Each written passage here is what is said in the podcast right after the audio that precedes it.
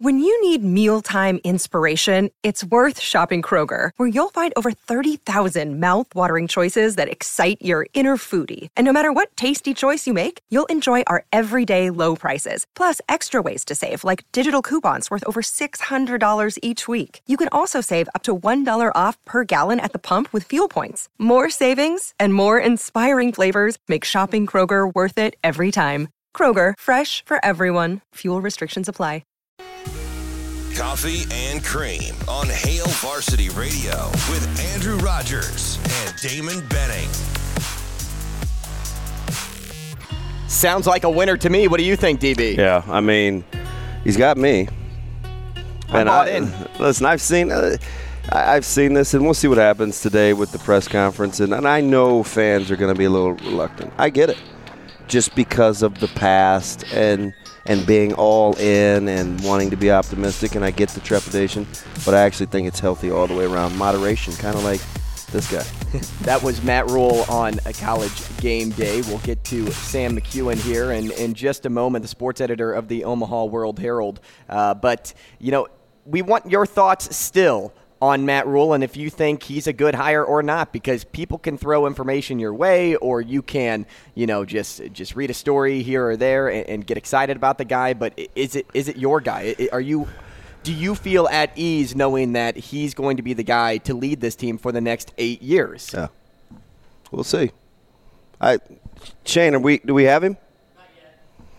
waiting on Sam to uh, get on the phone here, but that's okay. We'll get his thoughts, like I said, on Matt Rhule and uh, if he's really the guy that can dig this program out of the rut, so to speak. But, you know, something else that Matt Rhule said on college game day that really stood out to me, and it's something that it, it's kind of the question that people want answered, and it involves Mickey Joseph. But he said that Mickey did a tremendous job. And, you know, don't look too far into just because he, he touched on Mickey Joseph, but he didn't have to do that, right? He didn't have to mention that he had a decent relationship with Scott Frost and he called Scott Frost a friend. He didn't have to say that Mickey Joseph did a tremendous job taking over on that call. But he did. And, you know, whether it's whether it's a big drop or a little drop, you know, it, it it's a respect thing.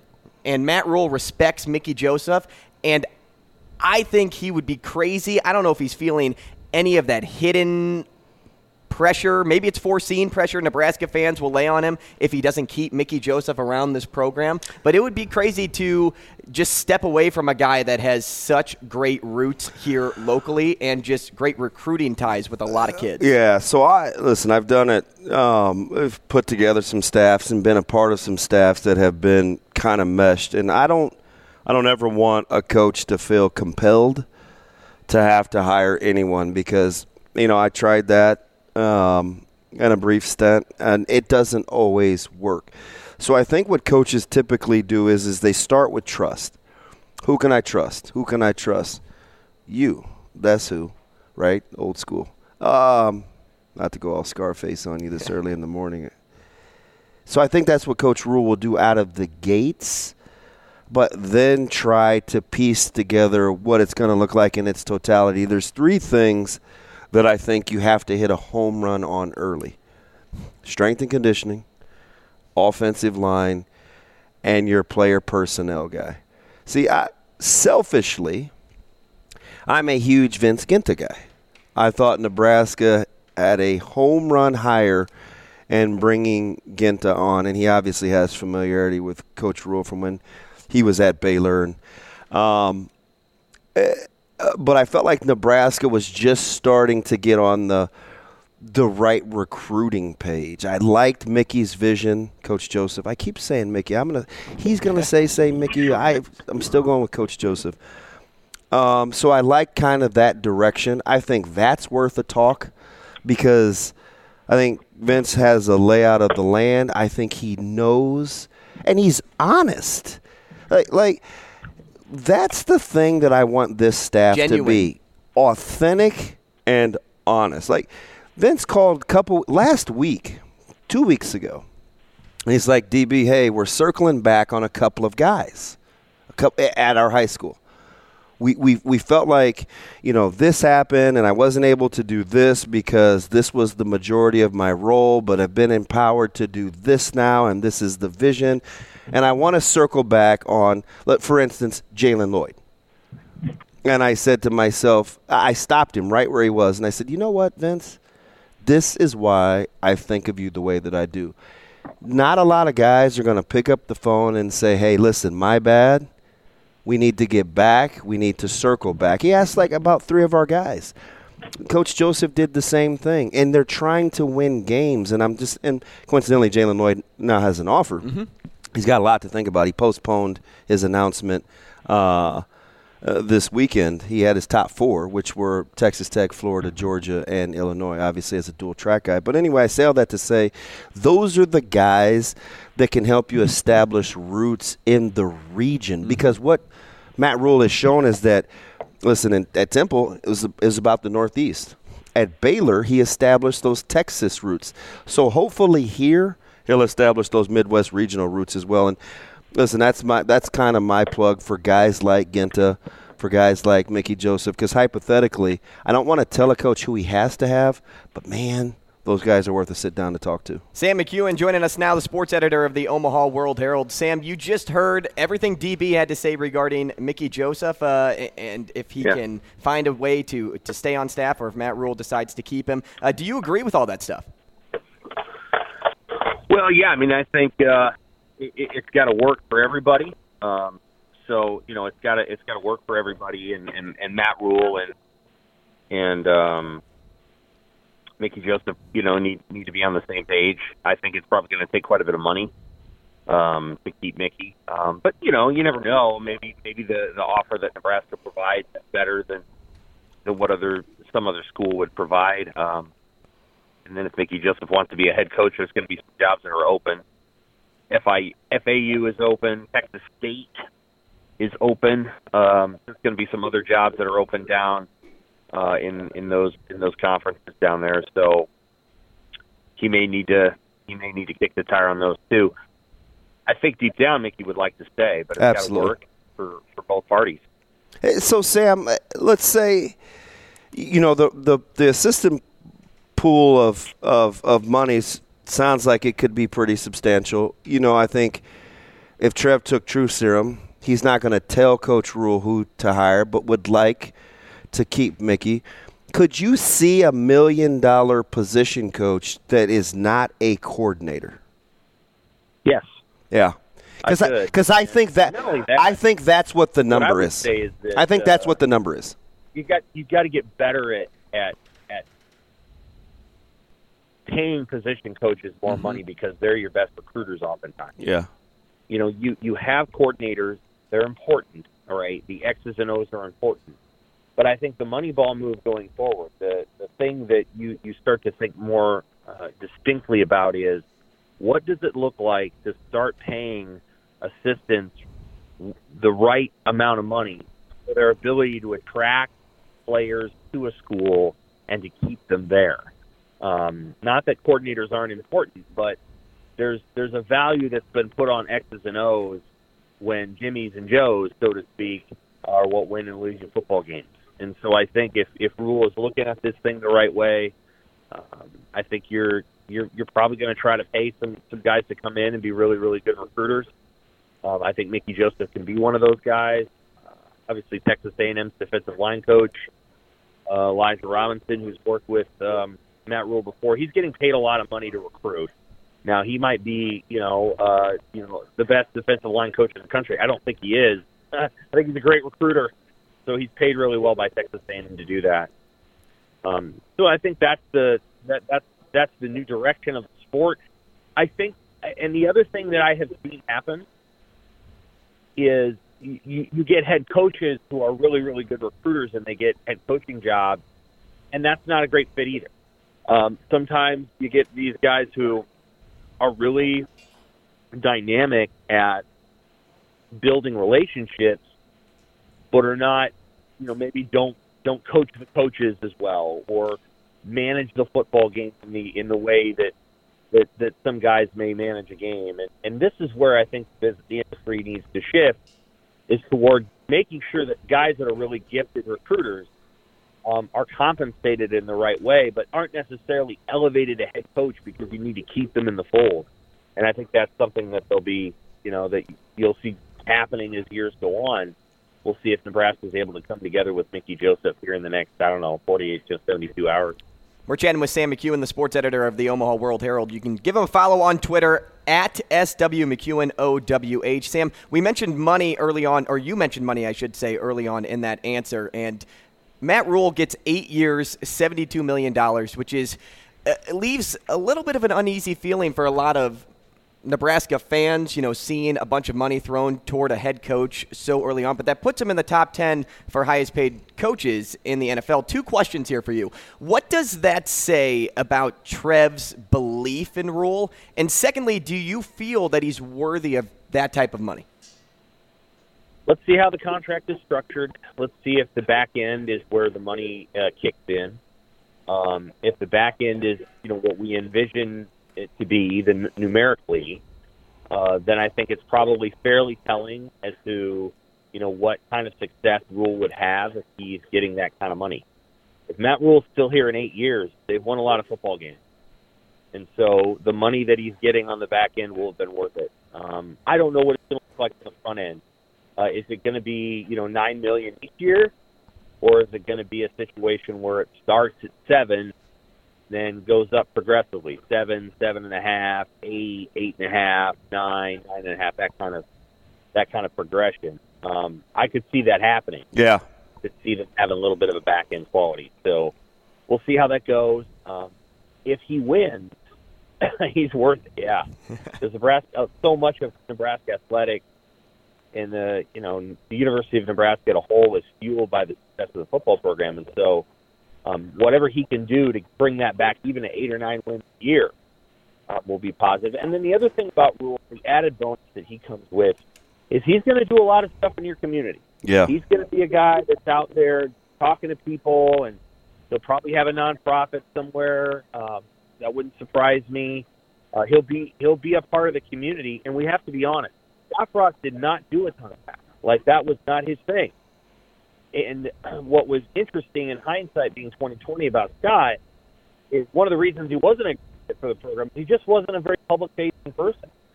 Uh, he he just he just didn't really love that part of the job, and he didn't he, he didn't do a lot of. It. He may his heart may have been in the right place, but the evidence suggested that he really just liked to coach, then go home and not do and not not do a lot of the things that I suspect Matt Rhule will do.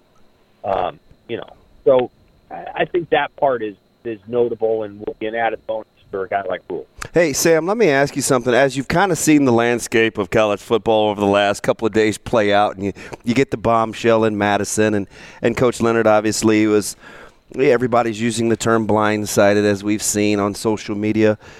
Are you surprised with how well Nebraska finished the season in terms of their effort and energy level and looking like a well coached team?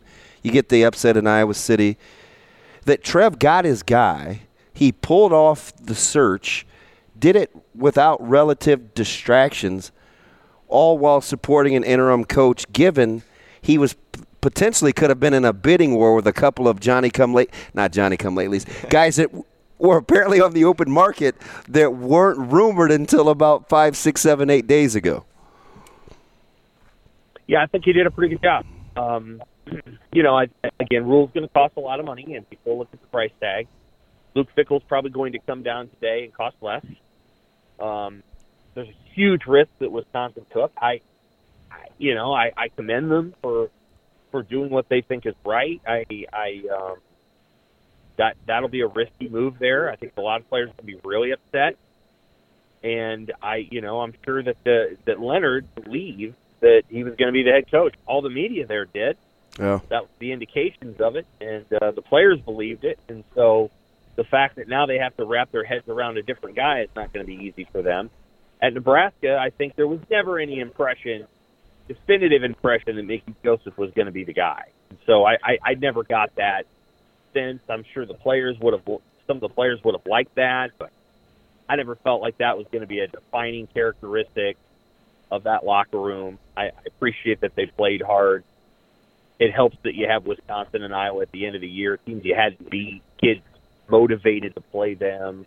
Um, but I thought they also played very well and very hard, and and uh, you know I thought I thought it was a really commendable end of the season. Even the performance at Michigan, that was I know they lost 34-3. It was a commendable performance. It, they played hard and they played well uh, for much of that game without any chance of winning because their offense was so hamstrung. So, you know, I, I think you have to look hard at what Nebraska's done and, and like what you get today. The real work begins, you know, ne- this week and next week, and how do, how does Nebraska attack the transfer portal? Um, how do they attack the recruiter, the recruiting question? Uh, I, if it were me, I'd keep the 2023 class pretty modest, pretty small, and largely focused on kids in the inside the state and in the 500 mile radius. I would not uh, try too hard to to, to sign 30 guys, and they may have the temptation to do it. It's just that we've seen that when Nebraska does that, and kids don't know much about Nebraska, the kids don't stick around, and so I think they need to be really modest this first cycle, and then you sign 33 guys in the next cycle. Um, but we'll see what they do on the next month and a half. Maybe maybe they'll they'll go the completely opposite direction, and I'll be wrong. Yeah, this is so interesting in more ways than one. Obviously, with what's going on in my household uh, regionally as right, well. Yeah. Right. So it, it, you know, so I'm listening, and I'm like, yeah, yeah, this is this is gonna get interesting in a hurry uh, around the region. But let me ask you this, Sam: when you look at the way that Nebraska played on Friday. Uh, given what Iowa was bringing, what was on the line for Iowa, and Iowa's, it was a little uncharacteristic, especially with the penalties and turnovers. And I know Petras was hurt early, but was that more about Nebraska? Were you more impressed with Nebraska or more wondering what was going on with Iowa? Nebraska, Bill Busch had a good plan. To, His job has been so underappreciated, Sam. He like Yeah. do we realize the job that he's done and only getting them one more win? Like he's been unreal. yeah, yeah, he he he did a really good job, and so I, you know, I mean, free runners are free runners. Iowa, Iowa obviously needs to pick them up, but you know, they they forced they forced those turnovers, um, which you which is commendable, and and then, you know, the muff punt was was was probably the play where you're like Iowa's, you know, feeling it a little. They were a little nervous, and you know that kid's trying to make a play at his own ten and didn't need to, and uh, but yeah, I mean, I think I think Nebraska made that game the way it was. They played aggressively. Uh, they took chances. They brought corner blitz. Um, they they they threw it deep to Trey Palmer. Uh, they trusted that their receivers were were good enough to beat Iowa's secondary, and they were right. Uh, so I think a lot of that was about Nebraska. Obviously, Iowa uh, does not have the healthy skill players needed to beat many teams, and and Iowa did not go to the transfer portal. They did not sign a quarterback in the offseason. They should have. They didn't. Uh, they they did not add a receiver. They lost one in Charlie Jones, and so they they uh, and obviously Keegan is banged up. They don't they don't have the players to to, to score points. Uh, they just don't. You could have the best offensive line in the world, but you you have to have receivers in the modern college football. They didn't have Sam Laporta, so you know I mean they Iowa Iowa was struggling on offense, and they're probably going to struggle in whatever bowl game they play too. And in the off season, somebody somebody's going to have to you know really exhort Kirk Ferentz to go to the transfer portal. They need to sign three receivers and two quarterbacks, probably a tight end. Laporta's going to go to the NFL. There's like a hundred things they need to do in the portal, and they- they were reluctant to do it last year, and it bit them. And that win was a major blessing for this Nebraska program, just striking belief overall moving forward. And then you count your blessings one more time when you add a guy like Matt Rhule. Sam, we have a listener question that was sent in, and I'm going to present it to you. Is it unrealistic Okay. to set the expectation on Rhule to make a bowl game in his first year? No, no, no, no. I mean, that, in the sense that that's always a reasonable expectation in literally every college football program. That's fair, and that's not going to be something that they're going to, you know, shy away from. Yeah, we'd like to make a bowl. Like No, it's a six wins. So you, yeah, you can do it. It's not unrealistic to expect the Nebraska men's basketball team to go to the NIT. That should be a reasonable goal every year, um, even if they don't make. It. Um, so you know, like, no, I mean, I think that I think that's fair. Um, I don't know that they will. Uh, I think I think Rhule is going to do it his way. He's probably going to tear some things down. Oh yeah, and he's going to build it back up. He's going to have a lot of sayings and a lot of slogans. I don't know how many we're going to hear today, but several. There's a Fleckian quality to Matt Rhule. Different in the state he's a little bit more of a ball coach than PJ Fleck is. But don't kid yourself. They got a guy that's a good communicator, but is, has a very clear sense. He'll talk. He'll say the word process a lot. They they probably won't cut a lot of corners, and he will. He may tear it down to build it back up. And you know, Damon has more insight here than I do about all the things that I think Nebraska football needs to do. But you know, one of the areas where they really have to focus hard is not an area that you automatically fix in one year, and that's along the line. Um, I think you can make that that group better. Certainly through the portal, I think you can make the defensive line better. I'm skeptical as to whether the portal, with the exception of a handful of linemen, can fix anything on the offensive line, and that's for almost any school. Michigan signed a center in the off season who was really good. He helped, but that whole line already good when they just plug that guy into it, and he's an All American. He was already an American. So it's, it's not magic with the offensive line. That's going to take a couple of years. Um, defensively, maybe they can get better, but but it's going to take some time to, to reorient this and get it where they want to go. Four and eight or five and seven wouldn't be a shock next year. And then I think in year two, you're looking, you know, at seven or eight wins. The schedule is not impossible next year. You can get to six. Got to beat Colorado. Got to beat La Tech. Got to beat a couple of the other teams later in the season. Got to hope that Wisconsin starting over, which I think they are. They really are. And you got to you got to you got to hope that Iowa's, you know, not that this is the last stages of the Ferentz era, and they're just they're not quantitatively better than they were this. Sam, we've only got about sixty seconds. Will you look at Nebraska's success next year, given or in uh, relation to the Big Ten West struggling like they are? You cut out there for a second. Will you look at Nebraska's potential success next year relative to the struggles of the Big Ten West currently? Yeah, a little bit. Um, of course, you know, the division, that'll be the last year of the division, and that's a good thing for Nebraska. I think this division has not done Nebraska many favors. Um, I think what you had is a cohort of teams that were all kind of decided they were going to play the same way, with the exception of Purdue. And Nebraska's style of football under Scott Frost didn't match that at all. And uh, now, with the end of the division, Wisconsin and Iowa are not competing against a cohort of teams in the West. They're going to be competing against Ohio State, Michigan, uh, Penn State, USC, UCLA, all those teams. That'll be good for Nebraska. I think Nebraska will do better in a league where where the where the goal is not to win a West of sausage ball teams, but to win a Big Ten or compete for a Big Ten title with teams that like to you know score. Hey, thanks, Sam. We appreciate your time. Thanks for joining us. All right, take care. Thanks, Sam.